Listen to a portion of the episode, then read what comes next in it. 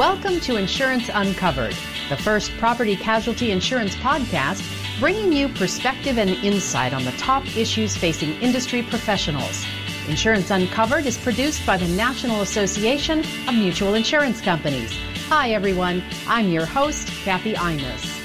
Today, we're uncovering Hurricane Florence, the devastation the storm has rained on the Carolinas, and what it could mean for the nation's flood insurance program.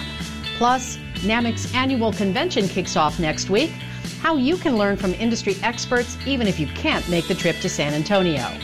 And getting the message straight. Former NAMIC Chairman Stu Henderson tells us his method for developing a strong communications plan. But first, the two thousand eighteen hurricane season is already proving to be one for the record books.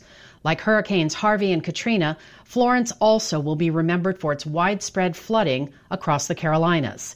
So far, the storm is blamed for thirty-two deaths, and a half million households remain without power.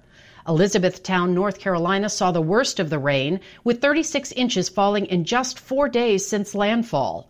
forty-three hundred homes in New Bern, North Carolina are underwater. That's a third of the homes in the entire city. The disaster is also exposing large gaps in flood insurance coverage. South Carolina is the second highest insured state for flooding, with roughly sixty-five percent of properties in flood hazard areas insured. But in North Carolina, where forecasters say the storm might bring the most destructive round of flooding in state history, flood coverage is less common, with only thirty-five percent of at-risk properties insured. Damage estimates are expected to be roughly three to five billion dollars, no doubt further straining the nation's flood insurance program. In the wake of Hurricane Florence, the Build Strong Coalition has launched a national media and advertising campaign calling on Congress to pass legislation designed to better prepare communities ahead of the next storm. Here's a preview of the radio ad set to hit airwaves this week. More than three thousand lives lost, over three hundred billion dollars in damages. The destruction from last year's hurricanes and wildfires is still being felt today. Now Americans are reeling from Hurricane Florence while bracing for another dangerous hurricane season. Natural disasters are increasing in frequency and severity and causing more destruction than ever. Yet we're spending hundreds of billions of taxpayer dollars rebuilding to the same outdated standards that left so many vulnerable in the first place. We need to invest in better building codes before the next disaster strikes. A single dollar spent on pre-disaster mitigation saves six to eight dollars on post-disaster recovery. The Disaster Recovery Reform Act will ensure we invest in a stronger America that will save lives, property, and taxpayer dollars. Tell Congress to pass the Disaster Recovery Reform Act now. Learn more at Build Strong America dot com, paid for by the Build Strong Coalition.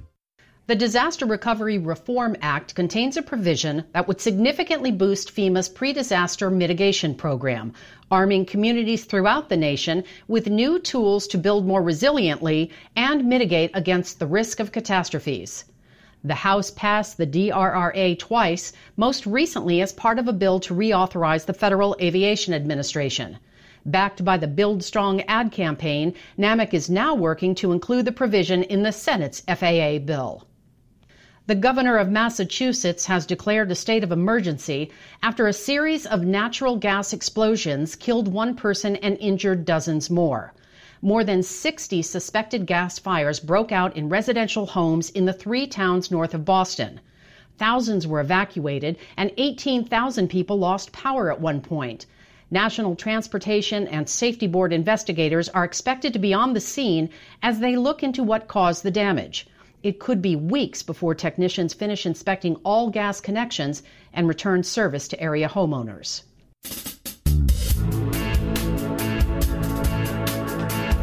In every industry, changes happen, new things are introduced, and big decisions are made. But what doesn't always happen is effectively communicating about these events. Not just in insurance, but in every facet of life, effective communications can make all the difference. It's an often undervalued and overlooked aspect of business. So on today's Unscripted, our Chuck Chamniss talks with Stu Henderson, President and C E O of Western National Mutual, about his planning process and best practices for delivering information to his constituents. Well, joining me today on Insurance Unscripted is Stu Henderson.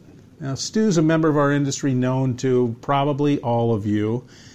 Uh, I hate to say, and I wouldn't say, that his reputation precedes him, but, you know, as a former NAMIC chair, as someone who has either met most of our NAMIC members, listeners, or at least they've heard him speak, you know, you basically know Stu. You know he has a sense of humor. You know that's helped him, I would say, in, you know, becoming the incredibly engaging leader that he is uh, at his company and in our industry, and then just has a tremendous record of success, really, in both. So today, I thought spending some time with Stu, who is, he's a lawyer by background, but an expert communicator, I think, as a C E O. I know he's helped me with uh, quite a few things in uh, his leadership role with NAMIC. I run things by him routinely where I'm looking for another view on some kind of communication. So I think it'll be an interesting conversation. And Stu, thanks for joining us. My pleasure. Love to be unscripted. Uh, you know, that worried me a little bit. Uh, I mean, like, it's one thing to have a little gimmick of our conversation is unscripted. It's another to bring in the most unscripted, unpredictable uh, mutual insurance company leader in, I'll say, the world. At least in America. All right. Well, um, let me start with this. You know, we have communications in a business environment, and a lot of people focus on the task or the decision or the analysis, but they really don't take the time to think about how do you communicate it, whether it's talking about it or writing about it. Um, how do you see that issue? Because I think you put a little more emphasis on it than perhaps others. Sure. Um, yeah, I think that communications, we all have communication departments even, and uh, there's quite a bit of talk about it, but probably School of Hard Knocks have uh, taught me that it's not just important to get the message right, but it's how you do the message and all the details around the how, when, et cetera. Um, I find it so important. I've kind of got a little script I even use for myself and others to check off, make sure you thought about these things when you're communicating just about anything. Yeah. So it sounds like you have a plan, and, you know, coming from you, who I might have considered unscripted, Uh, you're not unscripted. You go into whatever type of uh, environment with a communications plan. Can you tell us a little more about what you plan or how you approach it? Sure. And it's not like I won't go off the rails on occasion, but for things that I consider important communication issues, um, I think there's you've got to have a fairly specific plan. I even sort of use the analogy, uh, if you were in the middle of a meeting, a business meeting, and you were, had to go to the bathroom and you stood up and you just left, people could interpret this as you're rude, you're bored, you, you know, it's a commentary on the discussions or whatever. So even something as small as that, you may not think about it as a process, but some way you naturally know, I should say something to somebody, what should I say, how should I say it, that kind of thing. So for anything that's of any importance, I think you really need to spend some time with an advanced plan uh, on communication. The, the steps I kind of go through is, number one, I define the constituencies. That is, who needs to be told. And while you're thinking of that, I might say who should not be told, in case there's a confidential sort of aspect to this. I actually will make a list of here's all the people I want to talk to. Secondly, you've got to say, what should they be told? You may, in fact, know you're going to make some change. So in essence, you know I'm going to change from X to Y. But some people need to know the details of how you're going to change from X to Y. Some people need to be told why you're changing. Uh, almost change management type of stuff, the old uh, Cotter things about bringing people along with message. So you really need to spend some time thinking about, I have a message, but is it slightly different slant for certain audiences?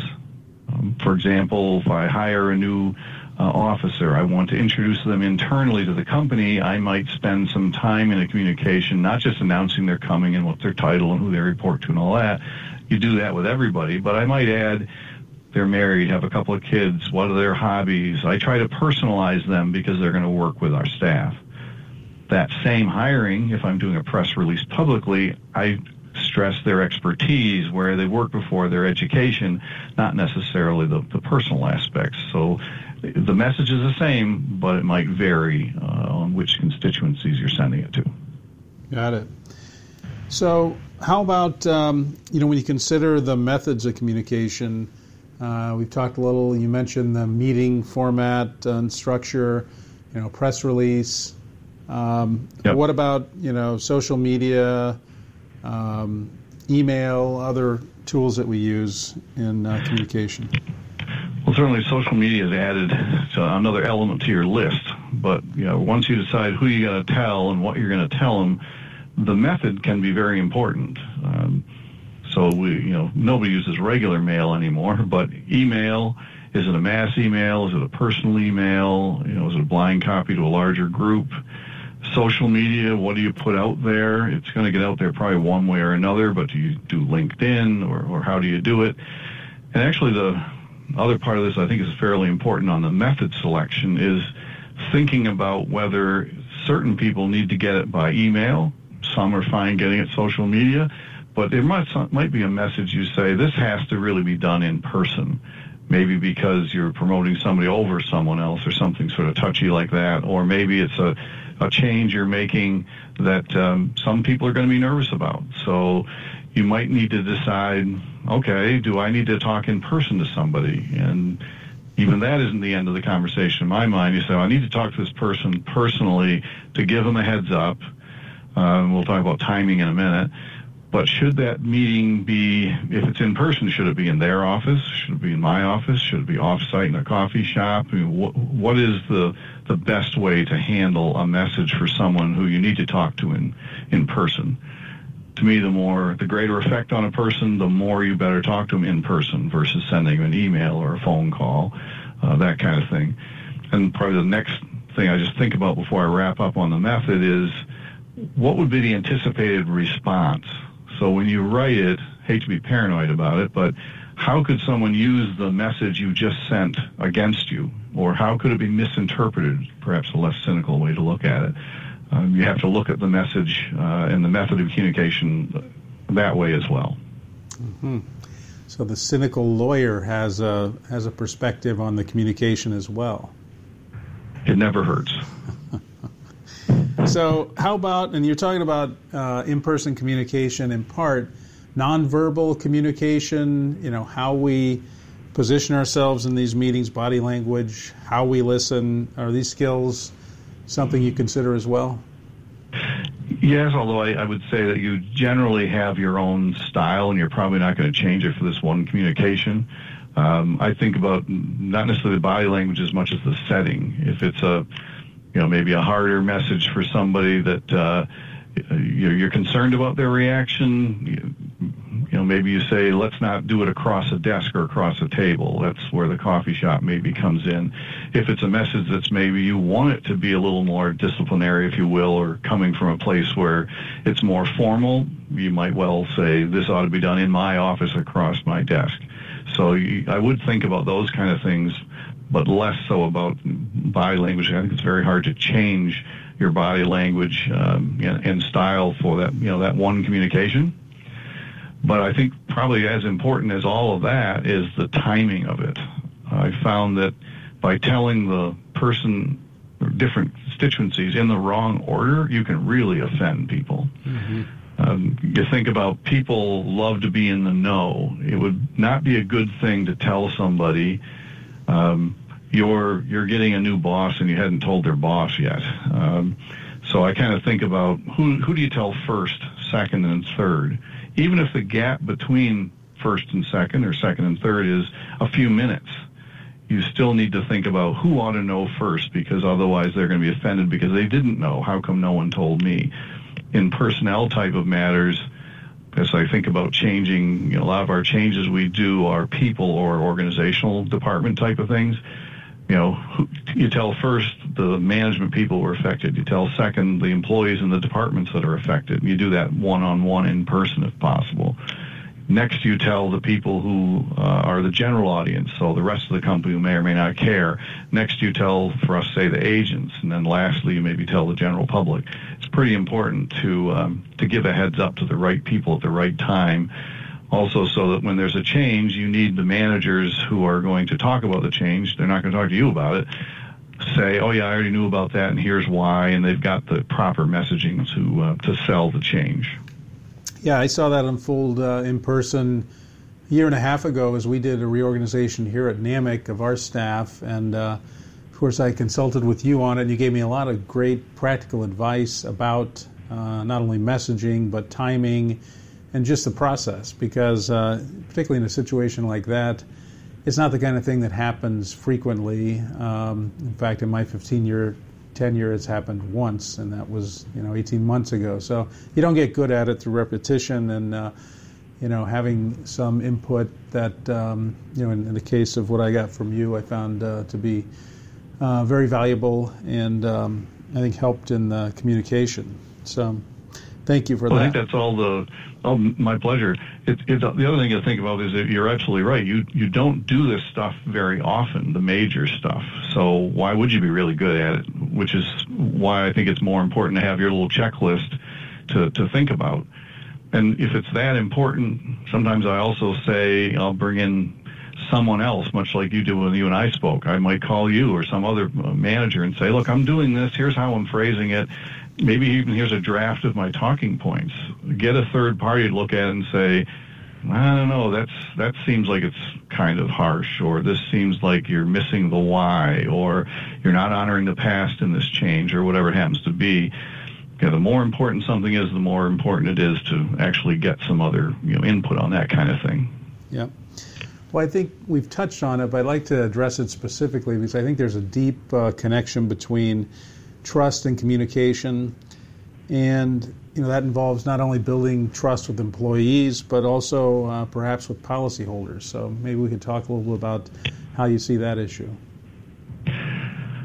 Well, it's, yeah, if, if you don't have trust, you're probably not going to create it in one message, but uh, I think you're always working on the trust part.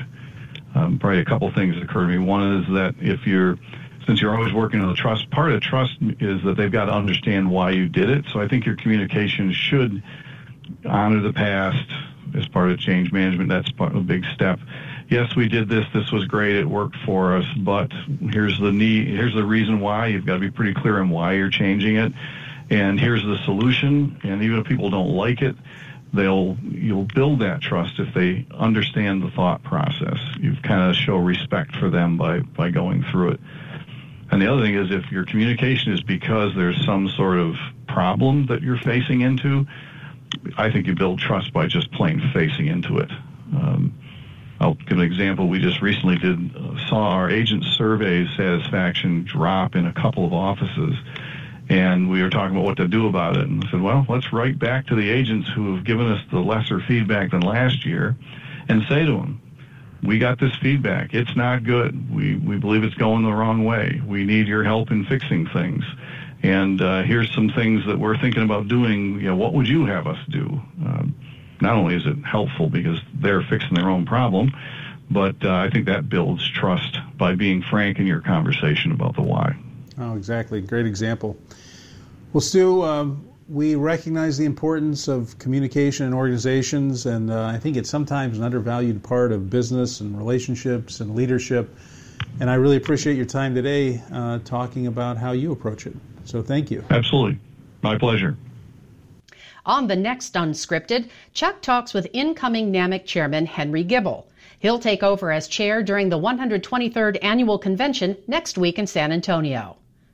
And if you're unable to make the trip to Texas for the big event, you can still participate and learn from industry experts through our virtual convention experience.